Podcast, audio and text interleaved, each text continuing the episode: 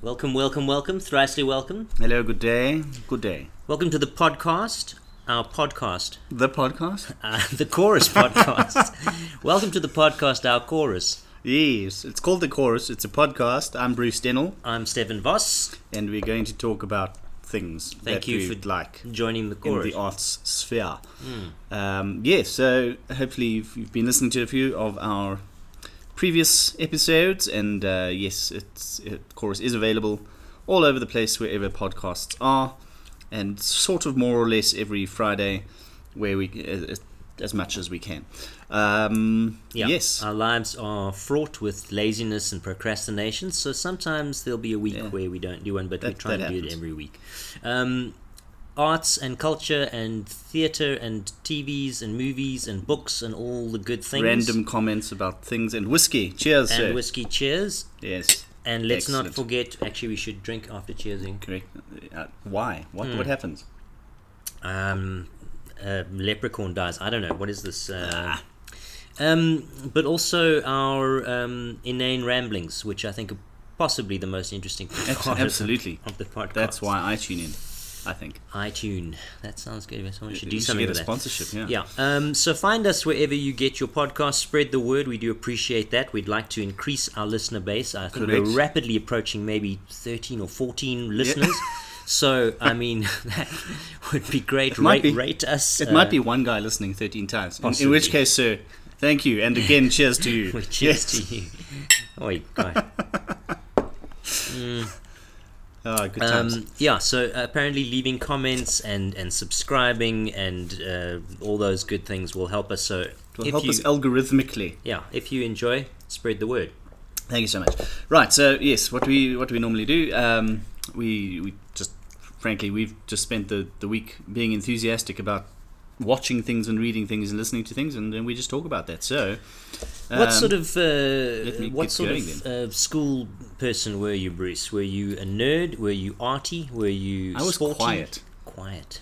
I was I was reasonably sporty. I was sort of second team or B team or whatever was available um, throughout, which was great because it meant you had a good uh, a good level of enjoyment and whatever, and you never had to Mm. be pressure. you never, but you never had to be up at four a.m. for anything, um, or yeah, Yeah. super super pressure. So so that was great. And then I was very small at school physically. Okay. I was tiny, so until about whatever it is now, grade ten. And then I grew I to vaguely normal grades- proportions grades. proportions Protortions. protortions. Um, so yeah, I just sort of kept myself to myself so that I didn't get thrown in, into things. And your interest in in musics and arts and cultures. Musics and arts. Um, I think, yeah. I mean, I, I always, you know, listened to a lot of music growing up. My dad is, is very old school, so sort of orchestral stuff and, and uh, very old school kind of pop sort of things, BZN and the like. Oh goodness. Um, indeed. Um, so it didn't get much much forward-looking stuff there. And then Okay. yeah, my mom was was like a loved the '60s, so uh, Beatles and oh, there you go. Herman's Hermits and all sorts of Right, right, and right, Beach right, Boys and all sorts of stuff there. Um, but I th- Graceland was what Excellent. turned the corner for me. So that was what 86, 87. Um, and that a woke me up to South African music, even though it was Paul Simon, but you know with our influences in there, Yeah. and s- awakened in me a thought that I might want to be a musician because I'd been playing piano since I was about seven, Hmm. And then uh, 86, 87. No, so I hadn't started playing guitar yet, but I would shortly start playing guitar. So Okay. yes, those were the days. And yourself? I uh, was introverted, but could mm, be extroverted as well. I guess I was quite capable and and um, spread my interests. So I played like first team hockey since like uh, grade ten, um, and so I was sporty, did volleyball and things like that. Um, but not like the best sport mm, guy. And then I was always interested in uh, the peripherals, like the the alternative comics and these things. But I never really completely got into that Okay. subculture. Yeah. So I was a nerd in that I, I achieved academically and I was always reading. Um, so books have always been Mm, there. myself as well. Um, then I discovered listening to music probably as an early teenager and just lost myself in listening to music and collecting cassette tapes of all my favorites. Um, started playing guitar as a teenager as well. Yeah, I guess I I um, was interested in everything, but didn't really dive headlong in it into any particular um, cultural subcultural group. Well, it's interesting because you, you, you've mentioned subculture a couple of times. I think that's an interesting corner for people to go now because the world is so aggressive in many ways. It's social media and all the all the, the extra extra connectedness. Like at, you know, if we were at school and we were being bullied or whatever, we could go Hmm. home and not get bullied. Right. But now, if you're online at school and online at home, and you're getting bullied online, you never, you know, you never, you're never escaping things. So subcultures are often where people go for safety. So it might be, you know, Star Wars or you know, just whatever Star Wars That's fans, and you, and you go and you group that because those people get you. I think they're in the same headspace.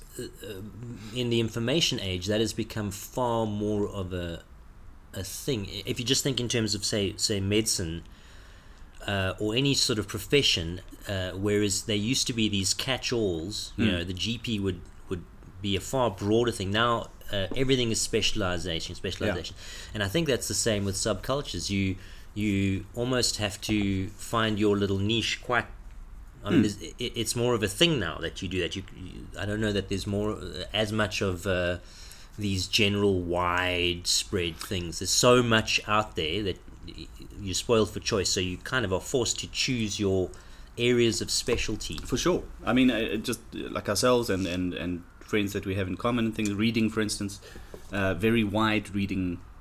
People who you know who will read Yeah, all topics, all genres, Mm. all, all the time.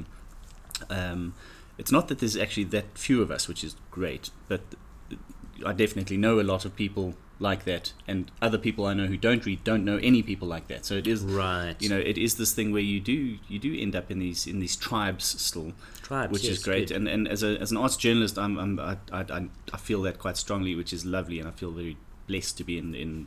Uh, there's a there's a you know a, a literature tribe, authors and such, Hmm. publishers, and there's a there's a theatre tribe, actors and directors, and everybody's a music tribe, um, yes. and it's very it's These very are the cool tribes that, that, you I've know. always looked at and thought, I wonder if I should get into that tribe. And then I've always just not. I've always just had a little toe in a whole edge. lot of different tribes. Yeah. And now we're in the podcasting tribe, Hmm. and our tribe is, is so far very small. You see how we segued there back to tell your friends. Yeah, well, grow the tribe. The reason I think of this is uh, Bruce and I have recently uh, begun an entity which Ooh, you could call a band. Yes, Um, call which it a band. yes, which I'm sort of seeing as a um, a, a, sh- a vehicle to showcase uh, songwriting. Mm-hmm. Um, and we will talk more about a uh, our initial song that we've written and are going to release. But my hope is that our goal, which is to have a collection of songs, maybe a little EP, say four or five or six tracks, will be very very eclectic in terms of style and genre. In in the sense that we're applying this broad uh, songwriting showcase. In other words, Yeah. I can write a song in a lots of different styles. It's it's and not, get and get uh, you know many muses, a crowd it. of muses. You know, if we've read twenty books between us in the last couple of months, and Hmm. and we've got all of those thoughts and philosophies and stuff in our head, um, you know, and the weather has been dank for two weeks in a row, and As so on and so on and so on. You know that that can that'll change what it would have been had all of those been different. So exactly. um, I think that is a good. I find, for instance, uh, interesting that you say that now in my solo songwriting capacity.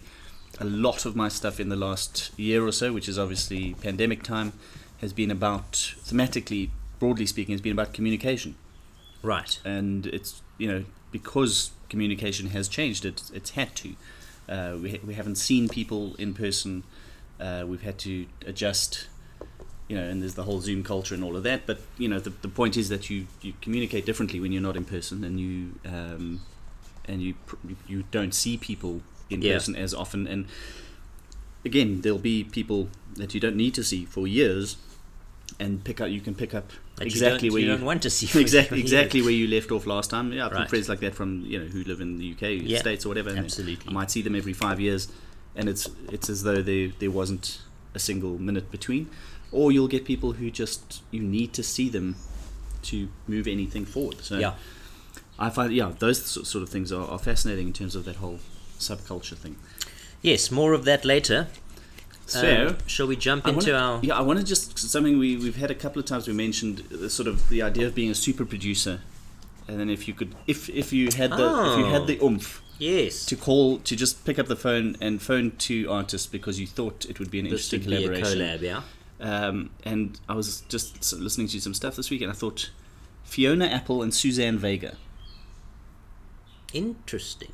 Now, I think I think that's quite a cool one. Now, my, my thinking there, I mean, Fiona Apple, very relatively speaking, very sort of alternative, can do, you know, might might wander down all sorts of roads. Mm. Great pianist. Uh, Suzanne Vega, mostly guitar-based writing. Also, her guitarist, whose name I forget now, but is just a wonderful, interesting player. Um, yeah, comes with a lot of interesting sounds, and just I think the combination there, both also very strong women, very interesting perspectives in, Hmm. in terms of their songwriting. So yes, ladies, if you're listening, do consider co-writing a song, uh, and I'll produce it for you. So I if mean, you're listener yeah. number twelve and number thirteen absolutely, of our but you know what? If you don't ask, you don't get. exactly. So uh, Fiona Apple, Suzanne Vega, consider it, uh, you know, Bruce working together. Yes, absolutely, and I'll produce. I- Okay. I'll make some calls. So that's that's that's out there now. Interesting. Yes. Um, I uh, speaking of music, maybe we should just talk a bit about what we've been listening to. Um, I'm listening to the new Ryan Adams tra- um, album, Yes. Wednesdays, which is um, I've heard parts of it. yeah, Yeah. quite a, a low key uh, release. It's not, I wouldn't call it a rocking album by any Mm. stretch of imagination. Uh, and there are some achingly beautiful uh, songs, as The guy is his does want. achingly beautiful Yeah. so well. Goodness me. Um, the, the the title or the the first track on the album has this sort of uh, repeating thing at the end of it where he just goes, I, "I'm sorry and I love you. I'm sorry and I love you," and it m- makes me sort of think it would be the kind of thing he might have written, thinking of his ex Mandy Moore. Um, but also think about. I mean, he's been through that. so this uh, is what I'm interesting to me. So we haven't heard from him for a while because he was one of the ones that fell Too, under the ex- Me exactly, Too yeah. movement. Was accused of harassing underage fans or Yeah, whatever it yeah. was. And I'm not sure. things, yeah, yeah. I'm not sure. Um, I don't think there was anything that went legal. Not that we know. I don't know. I haven't researched. I honestly Yeah. haven't researched it. But uh, he, I think he was dropped by his label. I'm not sure. There was a, a big fallout. He, he immediately sort of fell off yes, the radar. Yeah, He and and was, didn't was you know, he didn't release anything, and was under a bit of a cloud. correct. Um, So that, that that's where I was hearing those Yeah. those kind of lyrics coming from that and going. so now I'm wondering How do you he's he's he's released again, and I haven't certain certainly haven't seen any any huge backlash Hmm. of protests against it, or has it just been a case of Or any enough- great, but on the on the flip side, or any great promotion of it. Okay, yeah. But I'm wondering now, oh, you know, for people, let's take um, Kevin Spacey, for instance, another one that was accused Mm. of harassing someone um, who immediately disappeared completely.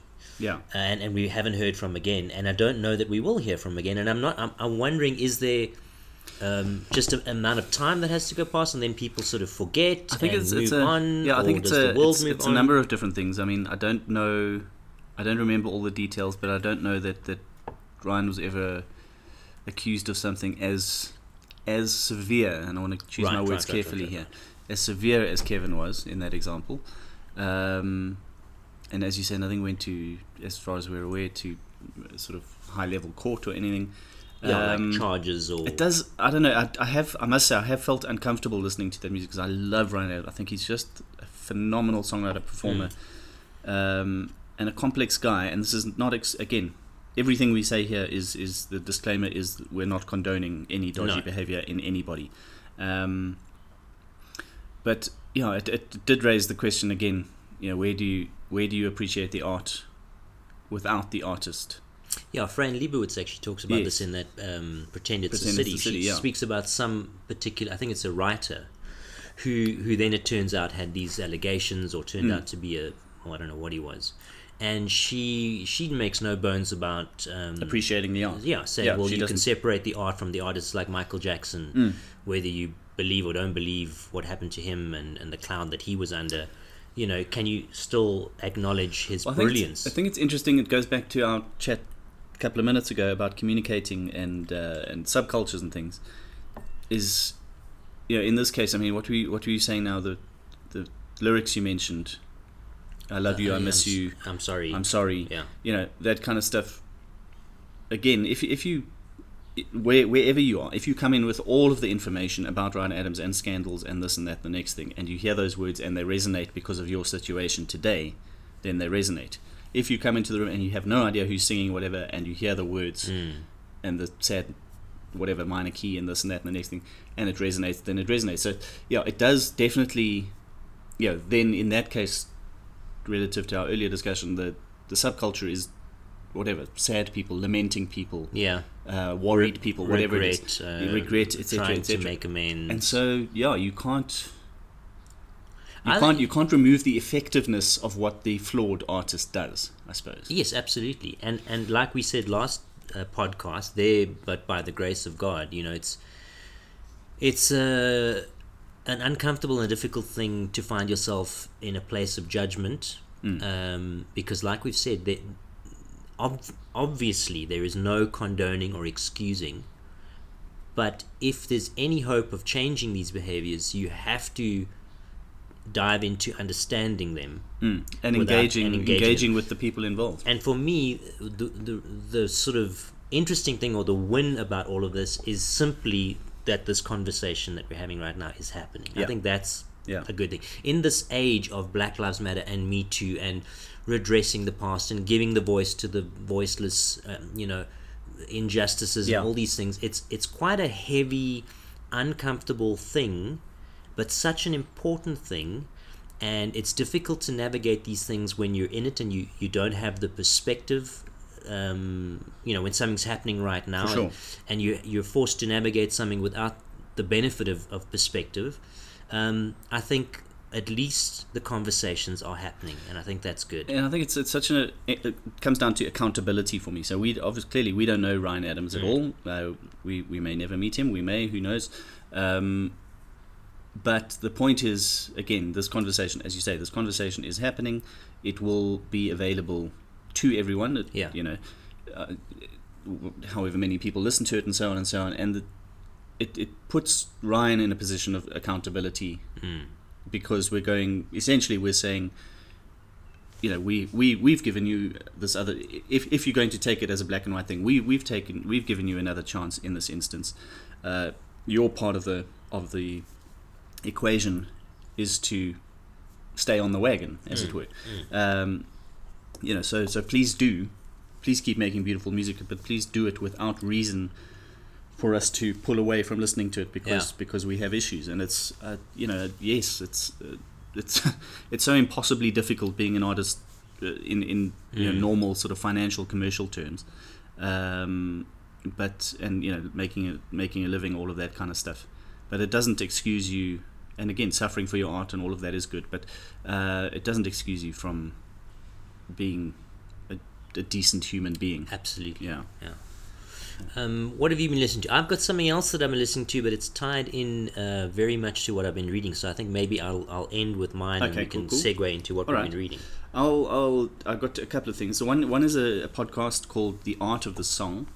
Um, now this is a, it's run by a, a husband and wife team called John Dillon and, and Viv Nesbitt, hmm um, and they ran a And they've decided to have separate surnames, and that's just and that's how fine. they've decided. And they used to run a site called uh, Standing Standing O, as for Standing Ovation. Um, and it was a- just this again. They put in a lot of work and just publicized unsigned artists and whatever. Gave me some help along the way years Nice. ago. And lovely people I haven't met. We've chatted on the phone once for an interview and so on. Um, but but yeah, just these people. They they folk. Singer songwriters. They've got a, a musical. They're musical that they tour All right. that they've they've written um, that Vivian acts out and sings, and John I think plays guitar and narrates. Hmm. Um, so they can do it anywhere, your coffee shop or, or in your Where house or whatever. yeah, International. yes, they're, they're the US, and I'm just trying, but I'm just trying to remember exactly where, and I can't right now. Um, but but good folks, and this this art of the song podcast again, well connected. They're they're they've been around for many years, um, and they know pretty much everyone. Um, so you get some really interesting uh, guests on this podcast. So th- this week, uh, I think next week is, is Donald Fagen, for instance. Hmm. Yeah, so you know they they've got a nice little black book. Wow. Um, so this week, uh, chatting to a guy called Bruce Molsky, who I didn't uh, know about, uh, M O L S K Y. Okay. So he's a he in the seventies dropped out of varsity, out of college, and went to live in a log cabin in Virginia because he wanted to properly immerse himself Is in he- Appalachian mountain Ah, music. Is he the Ur hipster? Uh, yes, the proto-hipster. Exactly. Ding ding ding ding ding. Anyway, the, uh, Take notes. yeah. So, so I mean, he went. Yeah, just went to live in in a log cabin by himself, with the goal of of experiencing the folk music there, the Hmm. traditional music in the Appalachians, properly. Excellent. Um, yeah, taught himself all these wonderful things. So he's this this amazing fiddle player, banjo player, and guitarist. Hmm. Flat picking. There's a song called I think you'd love it a lot, Knoxville Blues. Nice. It's just this flat picking melody uh, instrumental thing. Um, just beautiful. Um, so yeah, has done that and built himself this again one of these reputations. We go back into subcultures or people sort of. I mean that is retreating. I Yeah. don't think you can say, you know, going to a log cabin in the mountains is putting yourself in the crowd. No. Um, so you know he's done that, but he's built up this amazing credibility and reputation because of it. Has, has worked with, among many many others, um, Linda Rodstad, Linda Rodstad, Linda Ronstadt. There we go. Rod, Ron, Rodstad, Bill Linda Frisell. Rod Stewart stat. Yeah, exactly. Bill Frisell, Mark Oh, Knopfler, Jerry very nice. Douglas. Whoa. Uh, picked up a couple of Grammy nominations along the way. Um, and just this, yeah, he's got a, a wide range of, of, of stuff, of styles and, and uh, influences and all sorts of things. So Excellent. that, that lovely, amazing, which I can never do. I don't think that's sort of bluegrass, Mm. fast picking, but not necessarily only in bluegrass, but using those techniques.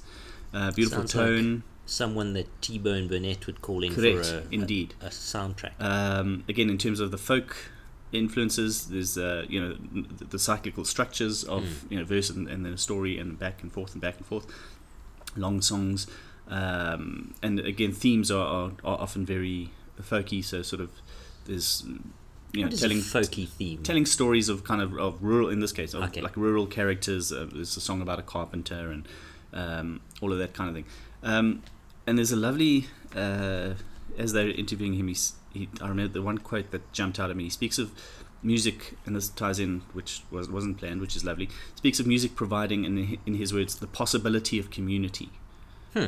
and I love that because that's that's what we were talking about earlier. It's just that you can come together un- unknowingly sometimes because something resonates, Hmm. and it can be it can be music, it can be books, it can be whatever, This some sort of culture. this sort of folk uh, thing and community seems to be very very strong. It makes me think of things like Saddle Creek, hmm which gave rise to Bright Eyes.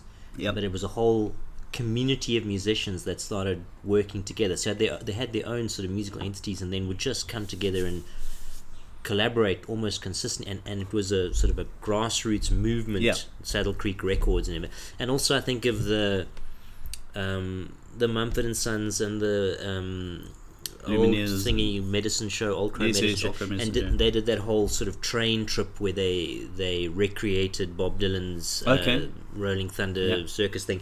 Um, so there seems to be within that, you know, if you think of country music and the the subculture of down home southern values and, and hospitality and and then you think of the folk guys in terms of community. Well, There for is sure. a big thing there. I mean, and again, Bruce uh, Molsky t- talks about in the thing.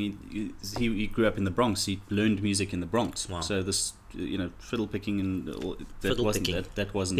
Diddling, diddling, diddling. That wasn't uh, part of the scene there. Well, you would think. And Yeah. I said, but you know, I mean, and he goes, no, but look, remember, this was the end of the '60s. Um, New Hmm. York City yeah. was essentially the center of the folk revival. Yeah. Everyone Yeah. had picked up a banjo and, And it, again, a lot of people. It was also interesting because he had a lot of people. He said a lot of people coming from the south and and from other countries, from Brazil and elsewhere, would come up to go to Newport and wherever for the festivals, but they would come via New York. So you would get maybe as a one-off because they were on the way through, but you would get some amazing out of towner, um, just blowing everybody's minds for one night and then going to the festival Mm. and, and you never saw them again. But uh, yeah, it's, it's that, that sort of thing. Also, of you're going in this particular case, the guy has has gone to immerse himself in traditional rural mountain music, Mm. um, and you go, okay, well that ha- we you know pity pity nothing like that ever happens in big cities. Hang on. So you know, Yeah. again, another reminder: sort of look around you, see what's happening, see what your your movements are in in, in Joburg or wherever you are. Um, so that was the one thing, and then the other thing I'm really enjoying um, this week. I don't know if you remember Dokken Yes, from from the 80s. I do remember that. Glam metal, hair hair metal, metal. Yeah, yeah. Very funny and uh, in in retrospect, I mean, very cool. Who great, was the guitar? Wasn't. Kip Winger in Dokken? George Lynch. Oh, George Lynch, of course. Yes. He's still um, still playing. He's a Yeah, he's- monster. And he is exactly, and that's what's so cool. So it's George Lynch, Jeff Pilson, um, both from Dokken, um, and they've got they're now doing c- covers. They've done an album of covers called Heavy Hitters, Okay. which is so cool. It is so great. My brother, I think, would love that. Because again, you know, it, it, it, obviously you, you get into it and you think this is just it's a novelty item.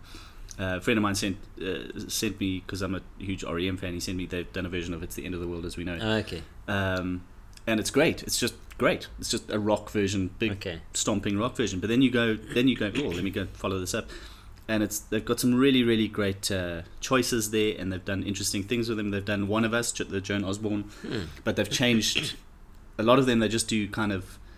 In terms of chord structure and stuff, they do it quite a straight cover, but with a, a Dokken feel. Here they, here they've changed uh, the melody, and so it's very interesting. Hmm. They do a magic version of music by Madonna Oh, really really great what? and a great version of like a proper stomping it's actually it's a really cool version of, of kiss prince the prince. Ah, very cool. um, so again and everything on there is good um, so that is a really really cool uh, nice. discovery because again it's not one of those things that you um, that you you sort of going to go out and, and find Hmm. um, I'm just trying to see because there's a thing on the oh no they do they are doing it under their name so okay. it's yeah Doc it's- and heavy hitters. no George George Oh, Lynch and Jeff Lynch. Pilson Jeff Pilson. um, and yeah so that Is album Jeff is the drummer? heavy Is he, or is he the bass player? or is he Uh, the singer? I think wasn't he the bassist I'm not don't sure I can't remember but yeah um, Nice. George upon the guitar Um, I the other day stumbled into listening to a band that I think you'd probably appreciate, Toad the Wet Sprocket.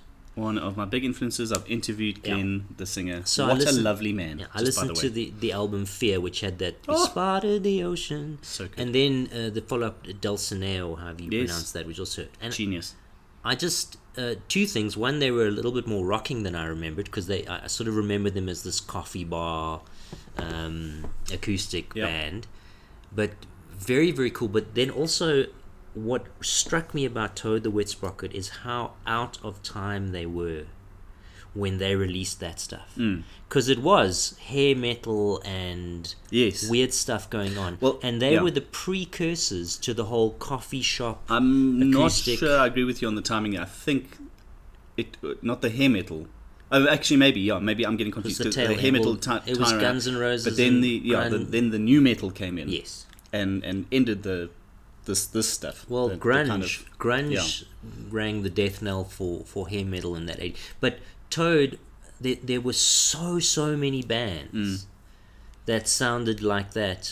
Ten years after they'd Yes, it, yes, yes. like it, it was a real whole. It, it sort of was a companion piece to grunge. So grunge was like anyone can pick up a If guitar, angry. Mm. step on a distortion pedal, and, and but at the same time there were a lot of people then picking up. So song songwriting kind of singer songwriter guitar stuff. was a was a hand in hand with grunge. So there was the the grunge, loud, angry, and then there was the Seattle, which was Seattle, and Mm. then there was the Seattle coffee shop scene, which was poetry, uh, open mic nights, Portland and guys. yeah, the Portland guys, and it was all these acoustic, Mm. not like folk based, but but more like a pop thing, but just acoustic guitars and beautiful melodies, and not being afraid to just strum some open chords. Yeah. After you know a lot of overproduced 80s stuff, so really really great. But let's talk about the other main thing that I'm listening to, which ties into the book that I uh, finished reading, which is uh, Jimmy Page: The Definitive Biography by Chris Salo Salowicz Salowich Salowich. Who knows? um, which got me listening to to Led Zeppelin. And I mentioned last week um, that I'll talk about the book, and then I'd been listening to a bit of Zeppelin. So um, what I thought I'd, I'd then do is listen to a bit more of the peripheral stuff around Zeppelin and what happened after they broke up. So it was a massive thing when Led, Led Zeppelin broke up um, because John Bonham died. Mm. He suffocated on his own vomit from um, too much alcohol. Um, and the band just said, listen, we're not carrying on. And Yeah. that had a lot to do with the way they had been touring for however many years and uh, played with um, timing and arrangements and knew each other really well and would speed up and slow down Yeah. a lot in their sets. And to get another drummer to learn all that some stuff was impossible. And John Bonham was such a, a charis- uh, characteristic sound that they stopped. Uh, then there was all sorts of hooing and hawing, and they were all very um, damaged people at that time in terms of drugs and uh, heroin specifically. But not too long after they broke up, Jimmy Page and Robert Plant started playing together and released two albums. No Quarter. Oh, they did an MTV Unplugged. I think that was the catalyst. And they did this album after that called No Quarter, and then a follow up called Walking into Clarksdale. And I've listened to both of them, and they're actually fantastic albums. Um, I think they toured those, and, and I think actually made more money than they did uh, w- with Led Zeppelin just on those tours, which may have had something to do with uh, that they were no longer being managed by Peter Grant. And didn't fly around in their own Well, 747. yeah. Um, which was interesting. And then after that, um, Jimmy Page had, had sat in with uh, the Black Crowes on a Black Crowes date, and he'd played two or three songs It's not going to help your drug issues, though. No. Anyway. Um, and then uh, sort of enjoyed it and a couple of other things, and eventually led up to this release of an album called Live at the Greek, hmm.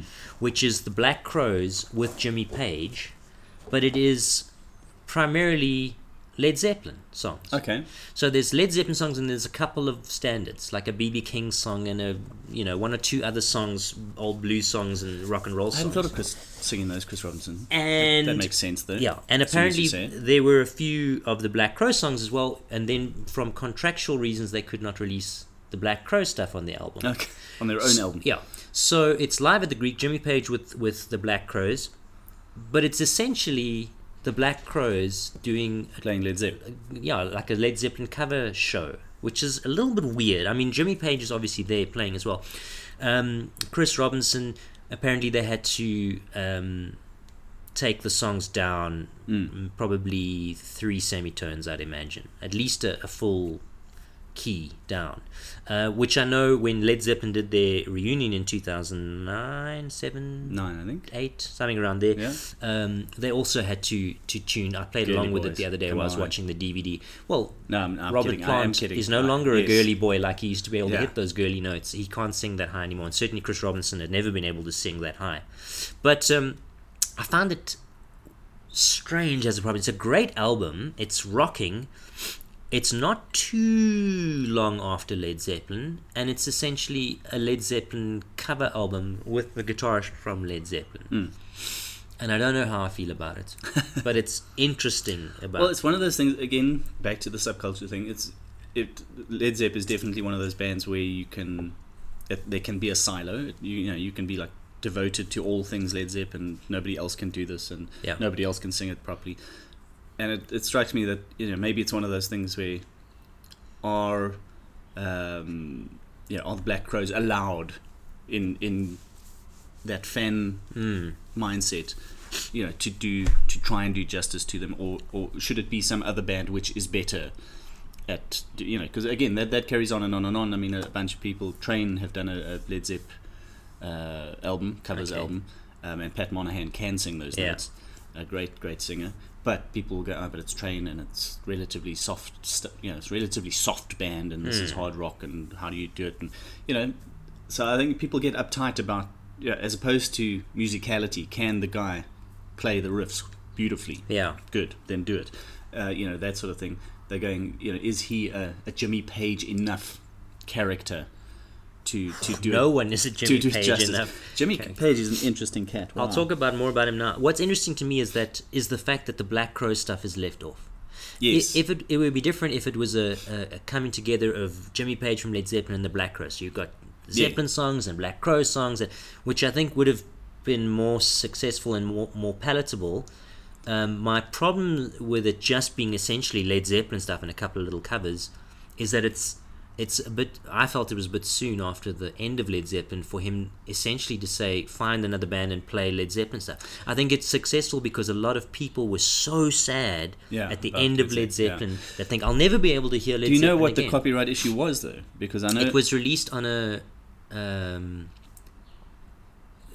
I don't know the the label. Uh, they the Black Crowe songs weren't licensed to the No, I'm just because uh, Jimmy, particularly, you know, well, Led Zeppelin, but as an entity, but that is essentially run by Jimmy, yeah, um, is incredibly tough on on copyright infringement and stuff. They they block and Yeah. block and block and whatever on I YouTube, etc., etc. So I'm just I'm wondering if it came down to Jimmy going, "I'll do this if," and these are the conditions, I'm not um, sure. which strikes me as a, a distinct possibility. But yeah, So I read the, the book, the definitive uh, biography, and it is brilliant. It's really, really good. Sort of head and shoulders above the Jimi Hendrix one we spoke about last time. Um, Jimmy Page and Led Zeppelin, fascinating, fascinating, fascinating. Um, I recommend it. Um, sure. Like a lot of information, a very, very fascinating band. A band that, as a guitar player, I'm obviously super interested in. Um, the records are incredible. They were uh, sort of routinely dismissed by the, the rock critics of the time um, who, who didn't quite get it. I know famously George Harrison and uh, I think it was even Mick Jagger, I think, maybe it was another Beatle, just said, listen, I don't get this when they were played the first. No, but look, I mean, to be fair, lyrically speaking, and, and again, we've mentioned folk, they were very, very folky in, in the, you know, the guitar side, the drum side, massive, terrifying, yeah. you know, the, the world is falling down stuff. But the lyrical side was often bizarre, kind of Lord of the Rings Yeah, yeah. bonkersness. Uh, you know, Last Stand. And, and, uh, you know, so I can, I can see even complete hippies going, what, Yeah, what are you um, talking about? Robert Plant certainly was, well, yeah. Uh, what I found interesting about them, Well, yeah. Yeah, yeah. uh, what I perhaps didn't know quite so much about is the they became very very quickly an in- an incredibly huge uh, business, Mm.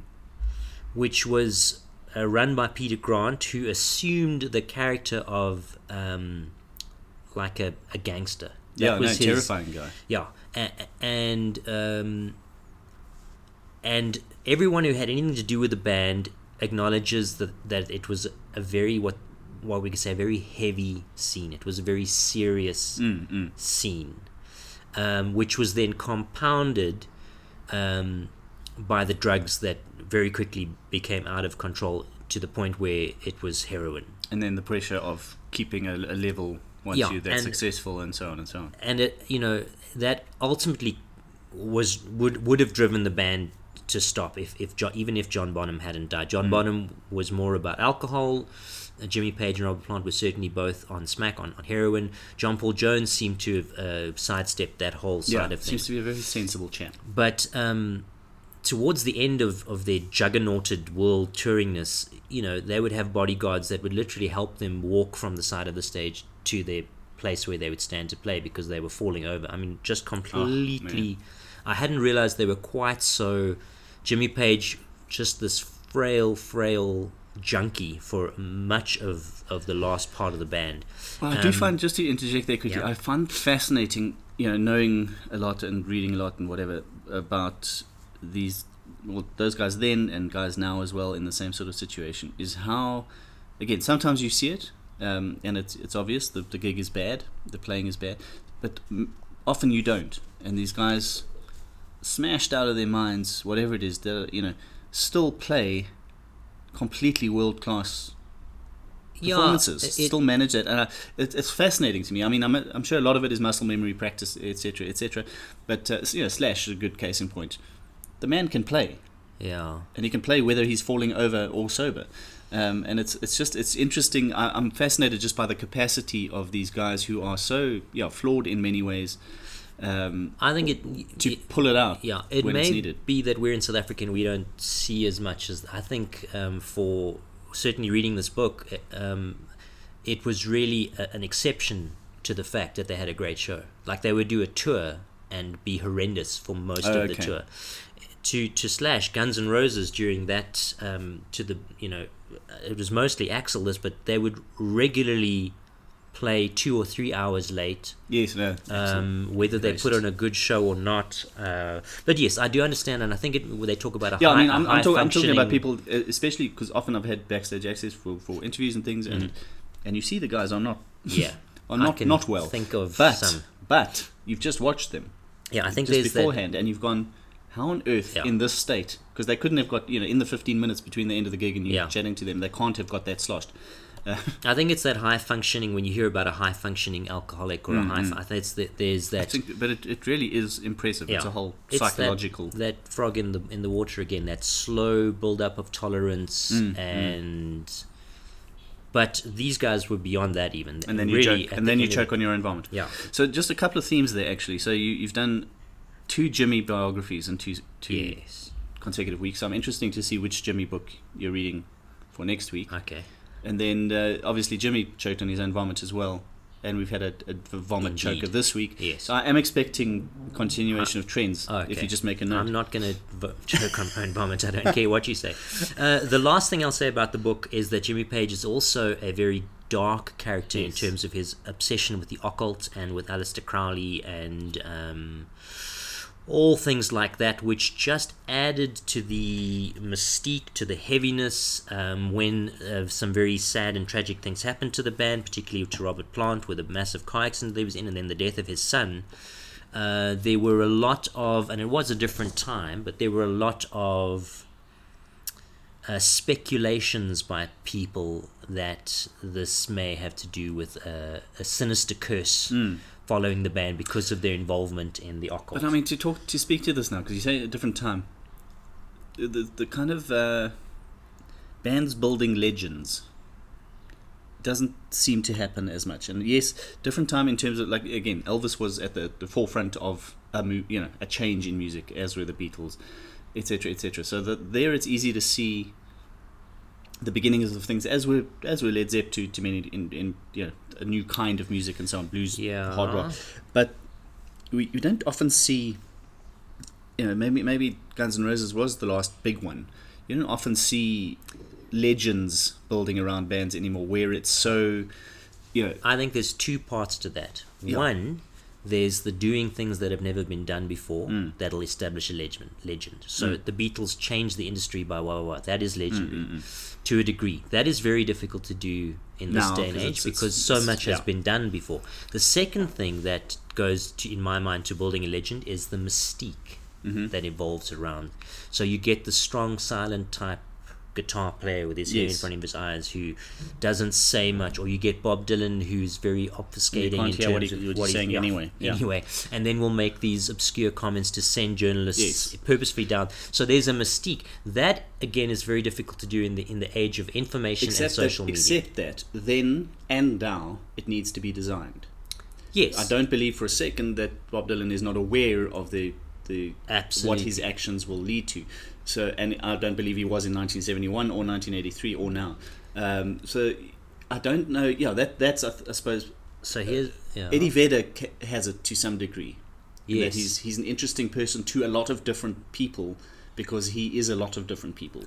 Um, What's interesting to me is all is so many hundreds of thousands, and it's interesting in the South African music scene because I see it a lot. is musicians who have grown up with these heroes, and they, they there's Rosie agreeing with me in the background, and will try to uh, take their stab at achieving the legendary status, even though they're a tiny fish Yes. in a tiny pond and are, are almost like an almost ha- has been. Mm. They're not of the the talent or the quality of these Yeah, guys, yeah.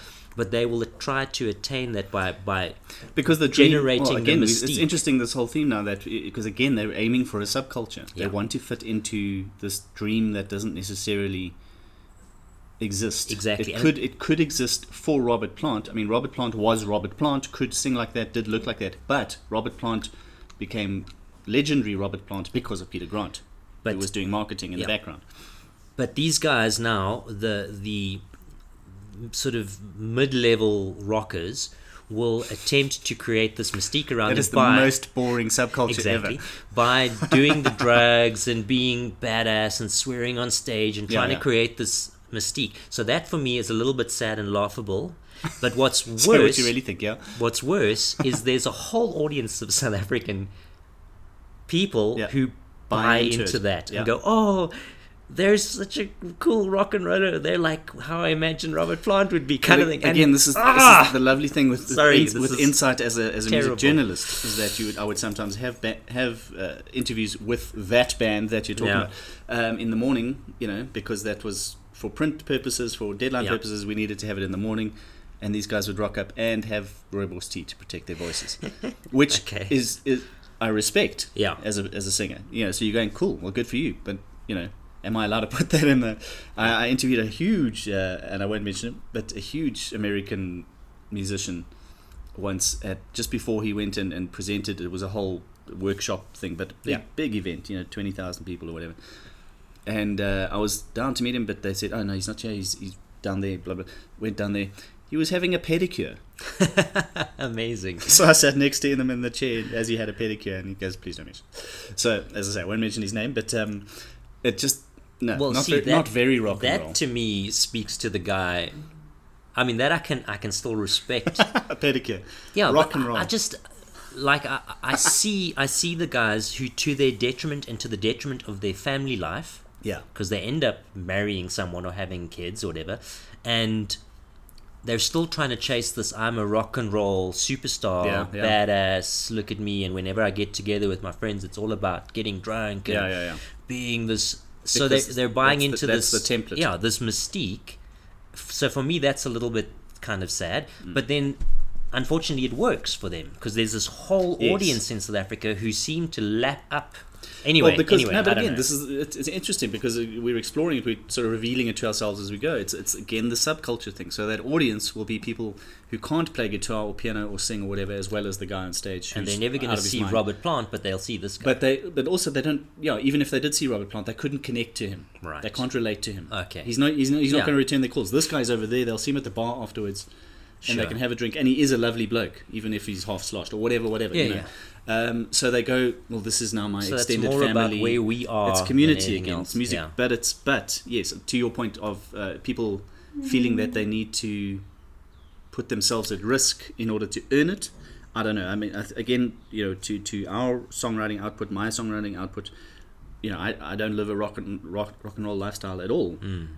Um, which yeah will Maybe we need to investigate this further. well look we do have whiskey in the morning does that Yeah, count? I think but it does. um you know but it's it the, the where i again you you do what you need to do um i don't have a huge sales component Yeah. to my music output unfortunately but i do have a, a wonderful to me respect quota from other musicians and that means a Yeah. whole lot more to me but but that's what i'm seeking and this I guy wonder- this guy yeah. is seeking and again that's my subculture we talked about tribes earlier i've got this tribe of older successful Hmm. m mega talented musicians who go hey you're a great songwriter and you're going pardon what me hello um, and I that, think that's life changing Yeah. for me This Yeah. may be more about me and me just being weird and Grumpy. judgmental and grumpy. Yeah. I will say we, we went to um, There we the the show at Marks Park and there was the cover band that we watched and it was Cito from Wonderboom Yes. on the one side of Um, stage and what, and what's his face Paul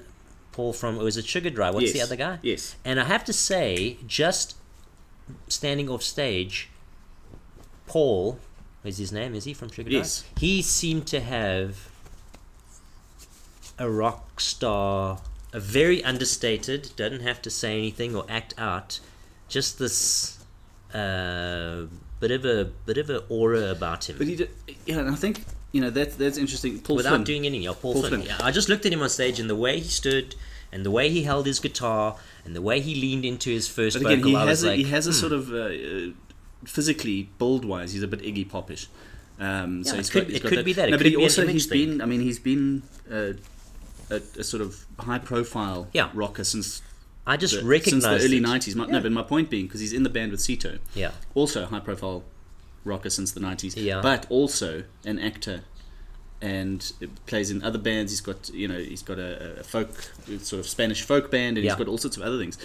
And I think that it's back to your thing of the mystique yeah, is that Paul, you remember from that band over there who Yes. haven't had a single in 20 years, but they were lovely then, and they were the guys that you treated like rock stars then, and so he's retained the mystique because he hasn't done on you know in, in, in the in the spotlight he hasn't done all this other stuff since so Yeah, again, could be- could but be that. Cito is somebody I know a lot better lovely guy super talented guy but less mystique because I know him better so yeah, it could I think be. it ties into your for me, it seemed like uh, Cito was, um, and this is completely ridiculous for me to say, but he seemed to be manufacturing a, a persona, or he, his persona seemed to be, from the outsider, more kind of posturing to, to get there, and he did it, and he's incredible singer, and it was great. Whereas Paul just just kind of stood there and had it, and and that's just, I think that's more on me as as a. but again, it a- is a- interesting an because what you're saying, member. you know, from if, if somebody is, is striving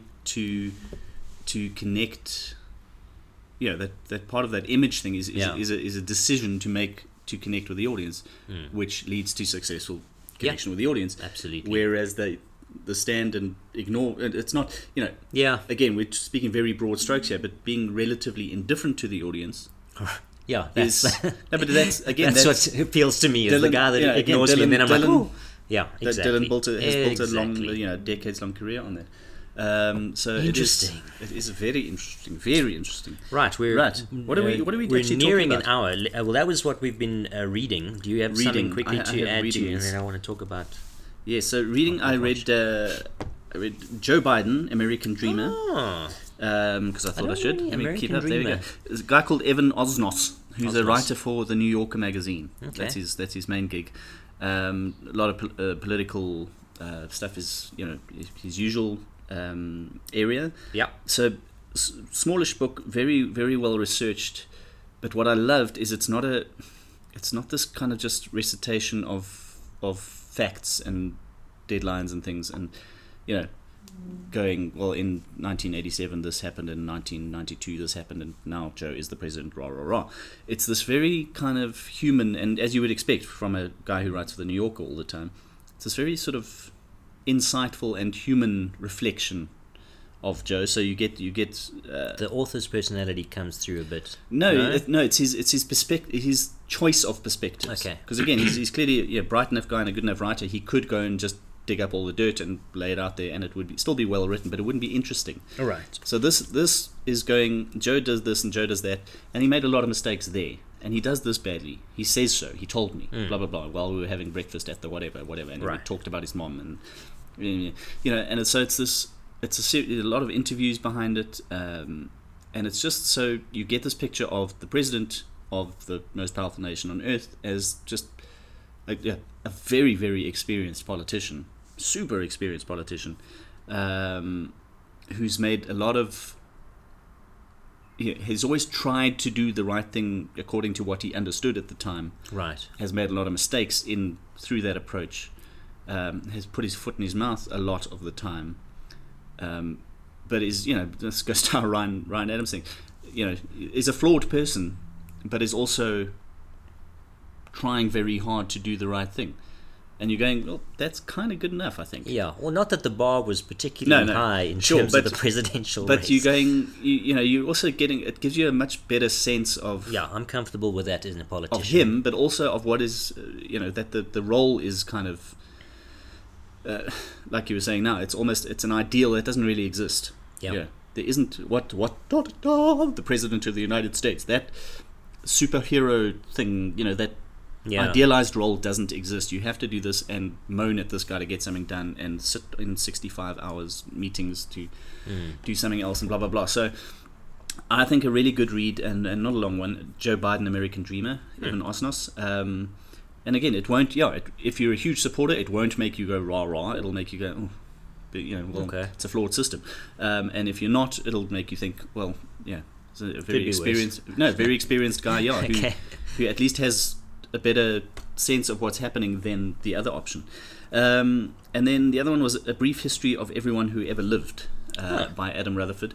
Um, now, apart from yeah, Sounds a bit of a Yeah, exactly. optimistic title. but also almost rips a rips a title off, off uh, Bill Bryson. Yeah. But um, anyway, it's it's it's a, a genetics. It's a look at genetics Oh, and how we're all interlinked and yeah. The uh, point zero zero zero difference between everyone exactly. on Earth. Yeah. and how they how all of that has changed over history and what the changes have meant for the way that we've developed and so on and so on. Interesting.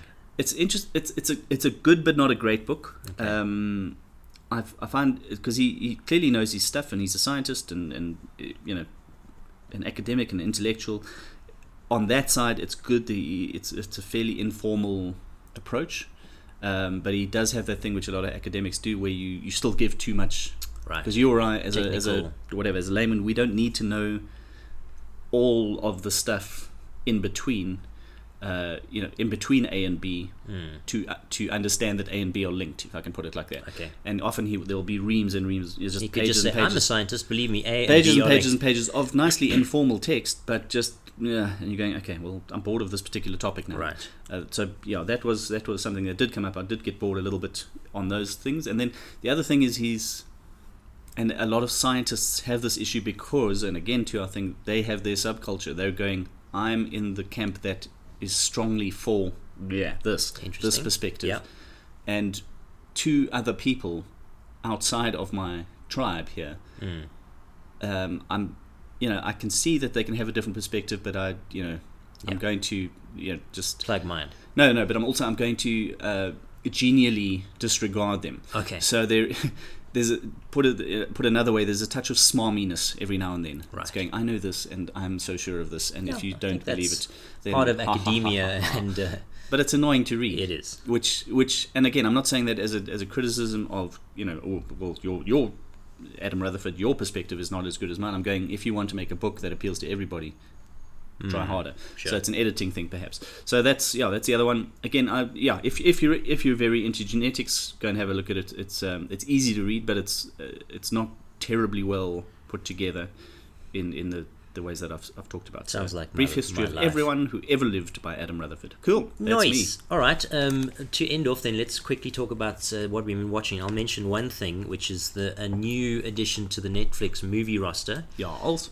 called The Dig, Yes. starring lovely, uh, lovely, lovely. Carrie. Mulligan and Rafe. Not Rafe. Yes, Rafe Fiennes. Rafe Fiennes. Um, Not Rafe Levine. no. Hello, Rafe. Um, it is the story of an archaeological discovery made in England at the the dawning of the Second World War.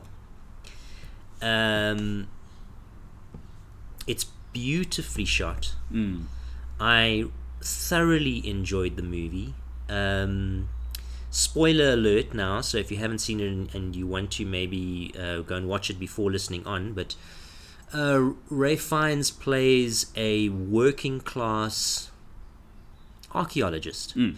who is an excavator. yeah, he's completely untrained and uneducated. He's gotten all his experience from being on site since a young lad. So he calls himself an excavator in the face of a very bullyish, bullyingish onslaught of the British and Ipswich museums who arrive at this dig. But he's he's working class. He's a gruff, humble man. He's characterized as being difficult from the the people whose site he was working on before he came to this site. But it's the story of a, a wealthy um, lady played by Carrie Mulligan who has a son, young son. Her her husband has died. She is not well. She had a childhood sickness and now has uh, issues with her heart. Um, but she has these mounds which look like burial mounds on her land, and she's she also has a um, an interest in archaeology uh, from when she was young, and she hires this man um, to come and, and take a stab yeah, at excavating. they've, they've built, they've bought. She and her late husband have bought Yeah, the land bought the land. because they've seen these features Yeah. there, and they go, "We're, we're interested." Yeah, So um, he comes along. She says, "I like this mound. It's a, a big, the biggest mound. It's an oval-shaped mound on the land." He says, "Listen, I've been walking along the top here. There's uh, some soil here that's not particularly compacted by the rest, which tells me that people have been here before, have dug down, and have looted this mound. So let's actually go somewhere else." And she's like, "Well, okay." Then he has this epiphany and says, Listen, I've actually been thinking about it, and the reason why this particular mound is oval is that land has been used for, for agricultural purposes over the years, and people have been steadily um, sort of taking away from what used to be a circular mound. And if that's the case, I think the people that came here and excavated and stole stuff actually looked in the wrong place because they didn't realize that. So I'm going to actually dig here and let's see what we can find. Anyway, the upshot of it is that he, as an amateur, in inverted Yeah, yeah. commas, ex- discovers, yeah. yeah. discovers this 88 foot boat, wooden boat that's been buried there as a burial thing for a very important person. He um, thinks that it's Anglo-Saxon, whereas most people would immediately think it's Viking in nature. Anglo-Saxon is even older. He turns out to be right. And it's an incredibly important discovery. The British Museum and the Ipswich Museum arrive a few days later and come in with this bluff, running roughshod over anything. just say, "Listen, you there, fwa fwa, get Mm, Yes, yeah, out! yeah. You're not to go into the site again until I say so." And still very, very class driven at the time. Yes, So yes, and and come in with this. We're educated. We're the professionals. You're done. Um, and they they he says to them straight away, "Listen, I don't work for you. I, I work for Mrs. Pretty. She's she, and when she tells me to stop, I will." But anyway, the upshot is that the the Department of whatever Labor and so on so come in and tell her, "Listen, we need to give this to the professionals." Um, she begs him to stay on. Uh, he encourages her encourages her throughout the thing not to give in to the bullying of these Yes. people. Um, and it's a beautiful story. They then discover a treasure in this burial thing, which is the biggest treasure that's kind of ever been discovered, and whatever, whatever, whatever. And then the, the various. She says, "Listen, we're gonna keep this treasure on our premises because the war war has just broken out. The British Museum is being cleared of all its treasures, so this, this is probably safer than anywhere else." Um, and then at the end, towards the end of the the movie, she tells this guy Basil Brown, who's who's been working for the her, Rafe character. Yeah, yeah, the Rafe char- character. Listen, um, I am going to um, give this, donate this to the British Museum. I haven't told them yet. Uh, he says that's a very generous uh, gift because I think it's millions upon millions. yes, that- yeah, or priceless yeah, because of yeah. its antiquity. and it's on her land. So Yeah. she could say to the British Museum, "All right, pay me," and they would have to pay literally everything that they own to get this. She says, "I'm, I'm giving it to him," and then she says to him, "There's a big garden party towards the end where she invites the community out, and everyone's there, all the big wigs, to, in celebration of this amazing discovery." And she makes kind of a speech and, and, and says, and this discovery is in due in large part to the work of Basil Brown and he is very much out of his depths in the social setting and he's very um, uh, appreciative and his wife appreciative that she's given him some credit for this uh, and she says to him i've asked them to make sure that people know that you were involved um, then as the credits roll we learn that the the exhibition was taken over by the British Museum it was exhibited but he was never given any credit for it his name doesn't appear anywhere and it's only in very recent years that he has now been credited at the exhibition together with her name for the work they did. So it's really the story of this incredible discovery. They say it's the most important archaeological discovery in Britain and possibly in the world. And the story is of this guy who's this working class guy who, who really was written out of the history of this, even though he played an incredibly important role. He was the discoverer, and not only did he discover it, but he did incredibly sound archaeological Yes. work there. So when the And British Museum we came have on- those treasures now yeah, because of his largely work. Yeah. Largely because of him. When they arrived, the British Museum took over the dig.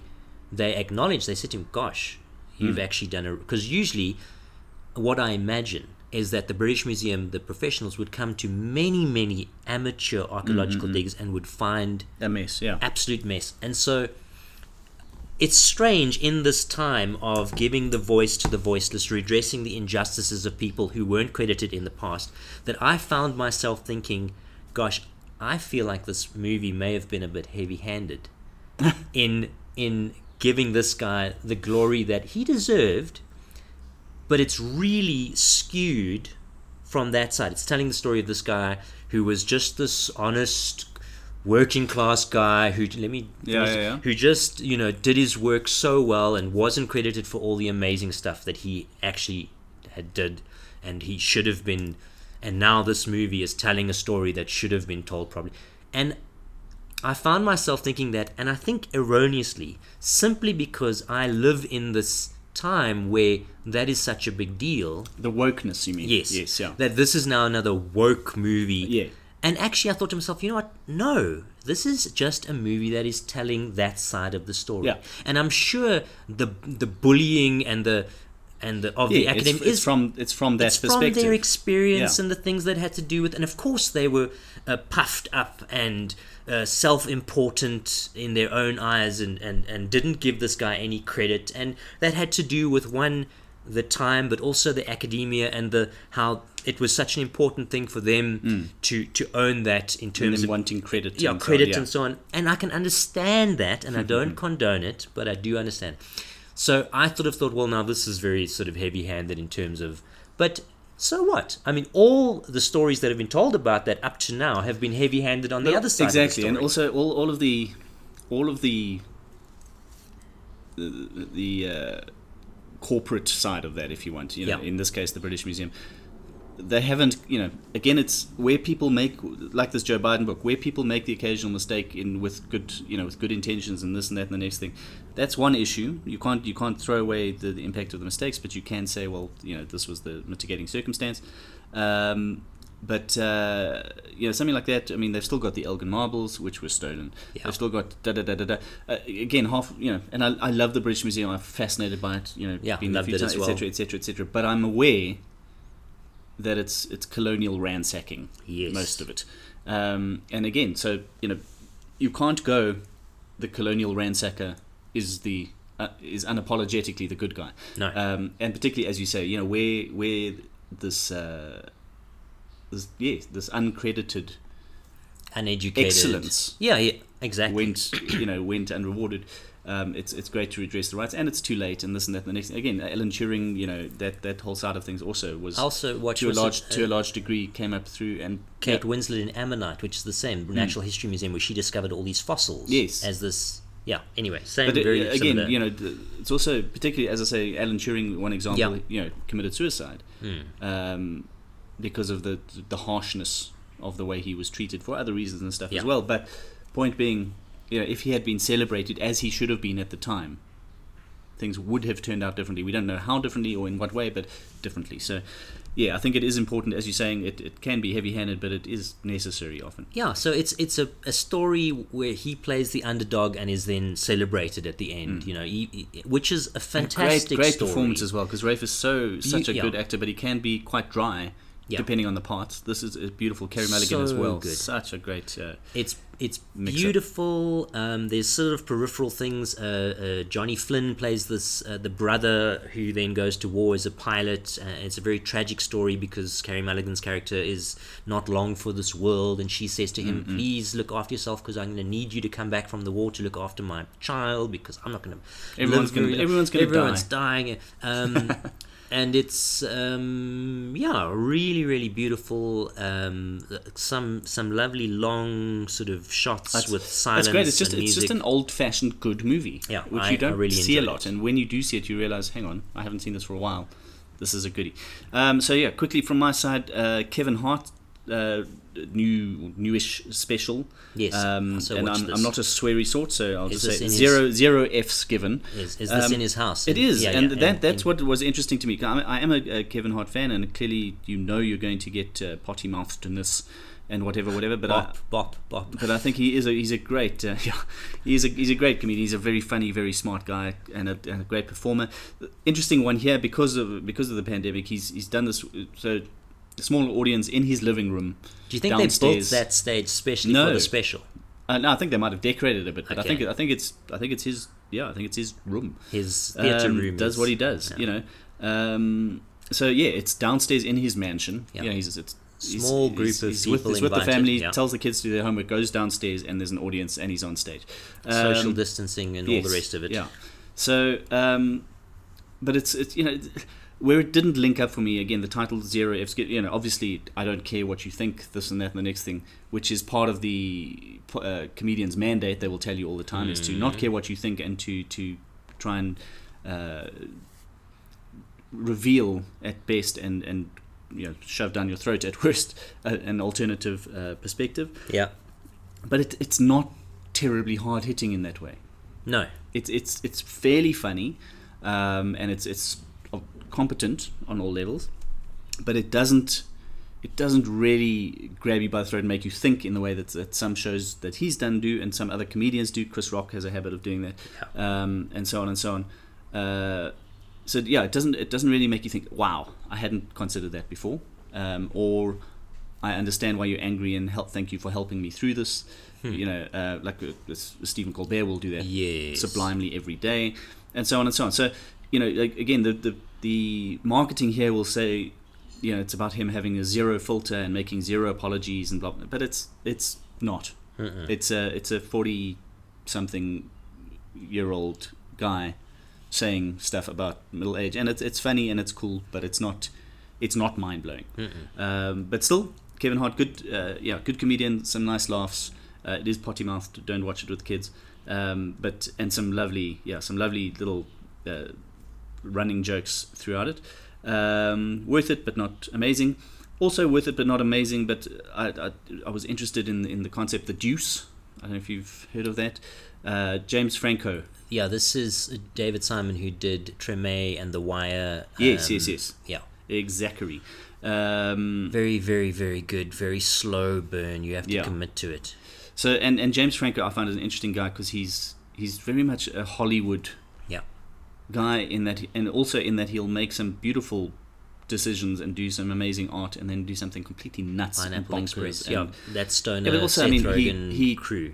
convince somebody to pay ten thousand dollars for a, a, an area of air because he said it was an invisible sculpture, and you know, things like yeah, that. he's also he writes books as well. He's, a- quite an he's a- interesting cat. He's a really interesting guy, um, and he plays two characters in this. Essentially, what Yeah, it is about it's about uh, the, the the beginnings of the, the sex trade industry in, in New York in Times Square, yeah, beginning of the seventies, and Maggie how Gyllenhaal is in this. yes, and how how the porn industry started.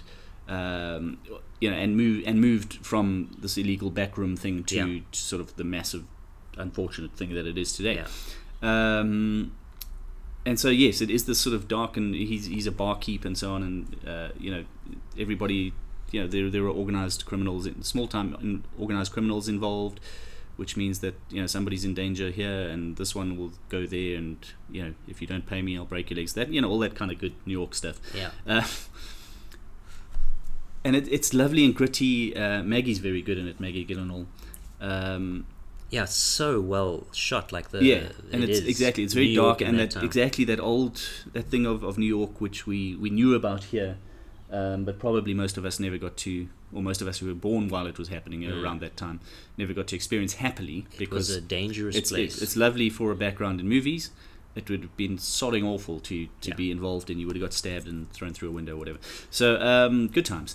But um, so an interesting piece and and well acted, well made. But you know, to to the the slow burning part of it, it doesn't grab you. no, Um, I think it's rewarding after watching an entire season of it, but you really have well, to This watch. is the, I, I did How watch. many I seasons did, are no, there? I'm just. I watched the, the, the first one and I, I've stopped there because Yeah. I just didn't think I didn't think it was rewarding enough. And I think Okay. a whole season as a uh, a platform setter is a is a luxury you don't Hmm. have anymore. I know it has continued, so it, it must have done yeah, I well enough. three or four seasons. Um, but uh, I'm not. Yeah, I just I kind of uh, lost momentum with it. okay. Um, interesting, but it's also, and again, it's not. I didn't. You know, it's not. It's not trying to be titillating, titillating, and all of that kind of stuff. It's not just. It's not trying for kind of light thrills on the ladies in in revealing clothing or whatever, whatever. yeah. Um, it is trying to, yeah, trying to reflect a time and a culture, and uh, people making. Yeah, flawed people trying to make the most of a flawed situation. yeah. Um, so yeah, interesting, well made, not great. Didn't didn't Yeah. really grab me. Yeah. Okay. So that's yeah, that's me. Ach, lekker. That brings us to the end of another episode of the Chorus podcast. You can connect with us. Send us an email. For Please crying do. out loud. Yeah. The Give- Chorus podcast. comment. the chorus podcast at gmail.com uh, or at the chorus 9, the, number, numeral on the Twitter. On the Twitter. Um, but yeah, to get in touch, let us know if there's anything you'd like to chat about, um, or yeah, if who you'd like to hear us chat to on the podcast. We can see if we can connect with some people. Oh, and then we have a song coming out right. So. uh, on the 12th of February. Yes, our project, our entity is known as the Van Dyke Parks Board Yes, which That's we find hilarious. band, Uh. the Van Dyke Parks Board. if you get it, let us know how you get it, if you get it. Um, and we have written and recorded our first track, which, as Bruce says, will be released on the 12th of February, which is uh, next Friday. week. It's a Friday, yes. And uh, we'll talk more about that, I think, in next week's podcast. Possibly. There we go. But uh, yeah. but uh, yes, if you are listening, please do. It's available to pre-save on Spotify and iTunes, Tidal, Deezer, all of that kind of thing. Um, so please do that because again, with the algorithms, it's great if if uh, people. The platforms can see there's a bit of buzz there. They Yes. can they can start um, sending some Search traffic for there. us. Uh, the Van Dyke the Van Dykes, oh. Van Dyke, the Van Dyke singular Parks Board Yes. plural. Um, Between the Lines is the name between of the, the lines and uh, yeah let also if you if you have a listen if you try the excerpt all of that kind of stuff let us know what you think um, Very nice. love your feedback but yes looking forward to that getting out and about and into the world Good. Catch you next time. goodbye Later, bye.